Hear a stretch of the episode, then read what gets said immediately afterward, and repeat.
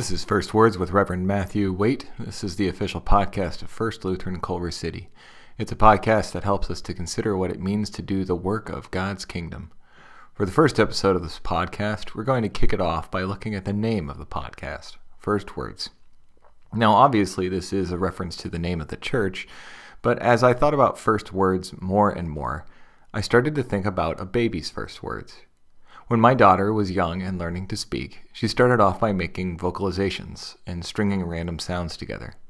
Sometimes she would even make a vocalization that made it sound like a word. Like most kids, she would occasionally say something like, dada, but she wasn't actually using the word dada. She wasn't trying to summon me. But it wasn't long after that her brain did start to grasp the connection of sound and meaning, and she finally uttered a word. And it was amazing. Now, to be honest, I don't even remember what her first word was, but I do remember the joy on her face that she had spoken it. And I remember the even greater joy on our faces that our daughter had spoken. Being able to watch someone develop before our eyes was marvelous, especially since we had spent so much time helping her speak. Because really, the first word of a child isn't the first word they speak, but rather a child's first words are the words spoken to them. For our daughter, her first words were the compliment of a nurse, "You're so beautiful," the caring embrace of her mother, "We love you so much," and the joyous celebration of friends, "We're so happy to finally meet you."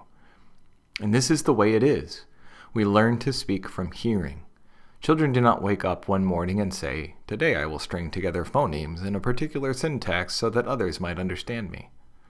Rather, a child's first word is spoken as a response to the words of others. The idea that our speech is a response to others helps us to understand our relationship to God. First John four nineteen says, "We love because he first loved us." This is the model for God's story. The story doesn't begin with our speaking, but with God speaking. Genesis one opens up with God speaking and creating the heavens and the earth. He creates the heavens and the earth and all that is in them, including us people, and he does so with grace and love. He then, having shown us love, calls us to tend the creation and reflect his love. So it is throughout Scripture. God reaches out to redeem his people and then calls them to live in a way that shares his love. This is the setting of the Ten Commandments. God brings the people out from under the yoke of Pharaoh's slavery and oppression. He rescues them in love and brings them to Mount Sinai, where he gives them ten words that help them understand how to love him and love one another.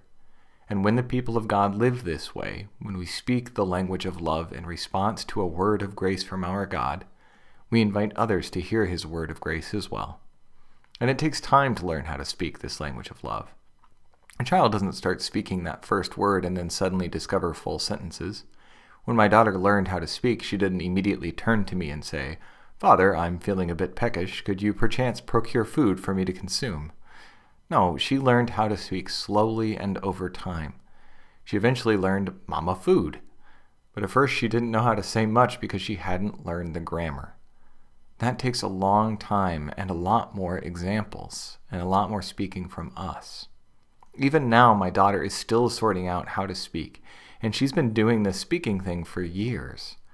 On top of learning these aspects of language, formal grammar, syntax, how verbs go into the past tense, et cetera, on top of the mechanics of language, she's also learning how her language impacts others and how to use words appropriately.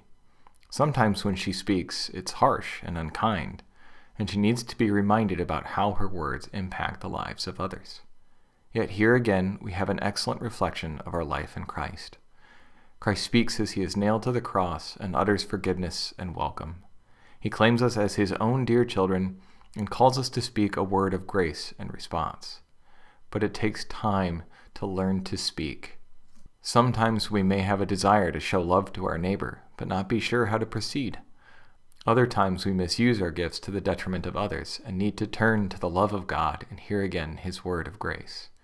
It is because of these two facts, both the discipline it takes to learn to speak and the ease with which we use words to hurt others, that we need to constantly be focused on the grace of God, and also that we need to listen to those people in our lives who speak that grace to us and model for us how we should speak.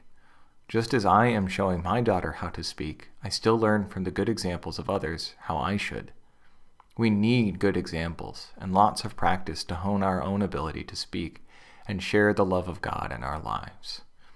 So listen to that first word of God's grace and move forward in your life with words and acts of love for your neighbor.